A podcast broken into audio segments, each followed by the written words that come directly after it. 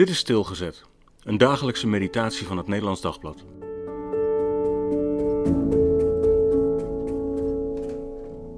Aan tafel.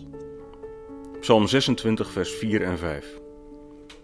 Met bedriegers zit ik niet aan, met huigelaars ga ik niet om. Ik haat de kring van slechte mensen, met wettelozen wil ik niet aan tafel.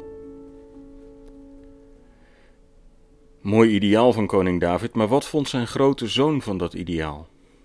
Hij, Jezus, ging immers wel met zondaars aan tafel, met afpersers en hoeren. Vond hij dat David te moralistisch was en niet met beide benen op de grond stond? Of maakte hij juist dat ideaal van David waar op een manier die niemand ooit had kunnen bedenken? Want hij zat niet alleen bij tollenaars aan tafel. Hij zat al zijn hele leven aan tafel met mensen die regelmatig logen of lelijk uitvielen. En hij stuurde ze niet van tafel. Hij gaf hen een tweede kans, zoals zijn voorvader David deed bij Joab. Sterker, hij gaf hen honderdduizend nieuwe kansen.